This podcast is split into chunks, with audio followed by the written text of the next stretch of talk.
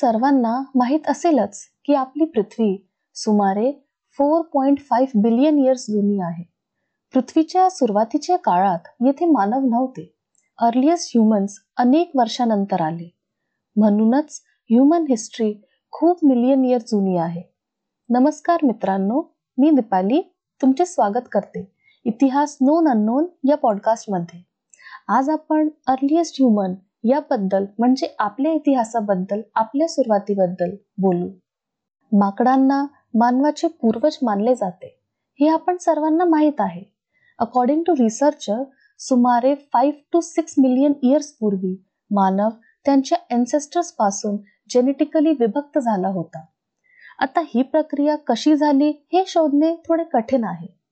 Modern humans म्हणजेच आपण, त्यांना येऊन फक्त 2 लाख इयर्स झाली आहेत. हे सर्व कोणत्या देशातून सुरू झाले आहे हे तुम्हाला माहित आहे का? असे मानले जाते की हे सर्व आफ्रिकेतून सुरू झाले होते आणि नंतर येथून सुमारे 12,000 इयर्स पूर्वी ते जगभरात पसरले. सापडलेल्या काही एव्हिडन्स वरून असे दिसून येते की 10,000 BCE पासून मानवाने गावे वसवायला सुरुवात केली होती. ह्युमन एन्सेस्टर्स मध्ये ऑस्ट्रेलोफिथिसाइन्स सर्वात जुने मानले जातात आणि त्यांना सदन एपमॅन देखील म्हटले जाते. हे लोक ईस्ट आफ्रिकन जंगलात जवळ 4.5 मिलियन इयर्स पूर्वी राहत होते. 3.6 मिलियन इयर्स जुने फुटप्रिंट्स आजही सापडतील अशी कल्पना तुम्ही करू शकता का? होय, असे घडले आहे. सुमारे 3.6 मिलियन इयर्स पूर्वी तंझानियातील लायटोली येथे ज्वालामुखीचा उद्रेक झाला होता, ज्यामुळे तेथे राख जमा झाली होती. पावसामुळे ती राख सिमेंट सारखी गोठली होती आणि येथे संशोधकांना सुमारे 5 ऑस्ट्रेलोफिथिसाइन्सचे फुटप्रिंट सापडले आहेत. आणखी बरेच पुरावे सापडले आहेत, ज्यामुळे तंझानियाला क्रेडल ऑफ ह्युमन लाईफ असेही म्हटले जाते. 1975 मध्ये इथिओपियामध्ये आणखीन एक एव्हिडन्स सापडला होता, ऑस्ट्रेलोफिथिसाइन स्केलेटन. हा स्केलेटन एका तरुण मुलीचा होता, ज्याची उंची 3 फूट असेल आणि वजन 27 किलो असेल. या स्केलेटनला लुसी असे नाव देण्यात आले होते. सुमारे 3 मिलियन इयर्स पूर्वी ऑस्ट्रेलोफिथिसाइन सब सहारन आफ्रिका मध्ये पसरले होते. ह्युमन एन्सेस्टरच्या यादीत आणखीन एक नाव आहे, होमो हबिलिस. ते ईस्ट आफ्रिकेत सुमारे 2.4 मिलियन इयर्स ते 1.4 मिलियन इयर्स पूर्वी राहत होते. त्यांची डिस्कव्हरी तंझानियाच्या ओल्डुवाय गॉर्ज मध्ये झाली होती. होमो हबिलिस म्हणजे हँडीमॅन, कारण त्यांना स्टोन टूल्सचा वापर माहीत होता. हे ऑस्ट्रेलोफिथिसाइन सारखेच होते, परंतु त्यांचा ब्रेन साईज ऑस्ट्रेलोफिथिसाइन पेक्षा मोठा होता. According to researchers, homo habilis झाडांवर झोपत होते, जेणेकरून ते जनावरांपासून सुरक्षित राहते. Next human ancestor is homo erectus. हे ईस्ट एशिया, आफ्रिका आणि युरोपमध्ये सुमारे 2 मिलियन इयर्स ते 1,43,000 इयर्स पूर्वी आढळले होते. त्यांना होमो हबिलिस पेक्षा स्टोन टूल्स चांगली वापरता येत होती. ते खूप चांगले शिकारी होते आणि त्यांची बुद्धी देखील इतर पूर्वजांपेक्षा चांगली होती.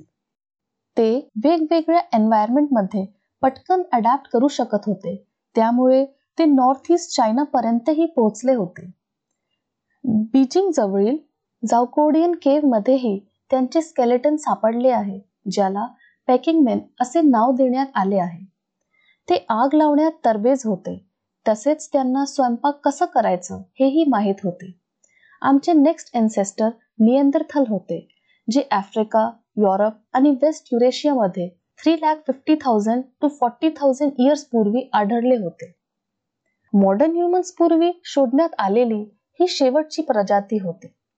हे 2 लाख इयर्स पूर्वी उझबेकिस्तान, इराण आणि नॉर्दर्न युरोप पर्यंत पसरले होते. त्यांचे नाव निएंडरथल पडले कारण पहिला निएंडरथल स्केलेटन 1856 मध्ये जर्मनीतील निएंडर व्हॅली मध्ये सापडला होता. त्यांची रचना मॉडर्न ह्युमन सारखीच होती. ते एक एक्सपर्ट शिकारी होते आणि स्टोन टूल्सच्या मदतीने शिकारही करत होते. हे लोक गुहांमध्ये, दगडांनी बनवलेल्या घरांमध्ये राहत होते. रिसर्चर्सला जे DNA सापडले आहेत, अकॉर्डिंग टू दॅट निएंडरथल्स हे आपले डायरेक्ट एन्सेस्टर्स नव्हते, पण ते मॉडर्न ह्युमन सोबत म्हणजेच होमो सेपियन्स सोबत राहत असावेत. संशोधकांचा असा विश्वास आहे की त्यांचा नाश होमो सेपियन्सशी झालेल्या युद्धामुळे झाला असावा किंवा ते क्लायमेट चेंजला अडॅप्ट करू शकले नसावेत. म्हणूनच सुमारे 40,000 इयर्स पूर्वी ते एक्सटिंक्ट झाले होते. असे म्हटले जाते की गॉरहम्स केव्ह ऑन जिब्राल्टर ही शेवटची जागा होती जिथे त्यांनी एक्सटिंक्ट होण्यापूर्वी वास्तव्य केले असावेत. आज आपल्याकडे टेक्नॉलॉजी, बरीच ॲडव्हान्स टूल्स आहेत, पण एक काळ असा होता की या सगळ्याचा कोणी विचारही केला नव्हता. सुमारे 3 मिलियन इयर्स पूर्वी ह्युमन एन्सेस्टर्स यांना स्टोन टूल्स कशी वापरायची ही देखील माहीत होते आणि हळूहळू बोलण्याची पद्धत, भाषाही तयार होत होत्या. तुम्हाला माहित आहे का की सर्वात जुनी स्टोन टूल 3.3 मिलियन इयर जुनी आहे. त्याचे एव्हिडन्स किन्या येथे सापडले आहे. हे कोणत्या ह्युमन स्पीशीने बनवले आहे हे कोणाला माहीत नाही. नंतर होमो हबिलिसनी अनेक स्टोन आर्टिफॅक्ट्स बनवल्या होत्या. 5 लाख इयर्स पूर्वी भाले बनवणाऱ्या पहिल्या ह्युमन स्पीशीचे नाव होमो हायडलबर्जेनेसिस होते, जे साऊथ आफ्रिकेत आढळले होते. तुम्ही कधी कल्पना करू शकता का की जर भाषाच नसती तर आपण आपापसात कसे बोलू शकले असते? परंतु प्राचीन काळी लोक आवाजाने किंवा चिन्हाद्वारे बोलत होते. ह्युमन एन्सेस्टर यांनी भाषा कधी वापरण्यास सुरुवात केली याचा अंदाज लावणे कठीण आहे.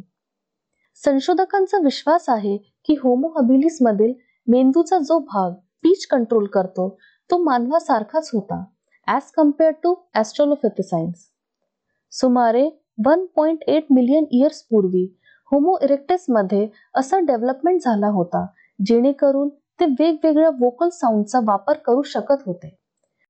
अकॉर्डिंग टू रिसर्चर्स सुमारे 3 लाख इयर्स पूर्वी ह्युमन एन्सेस्टर यांनी आवाज वापरणे शिकले असावेत.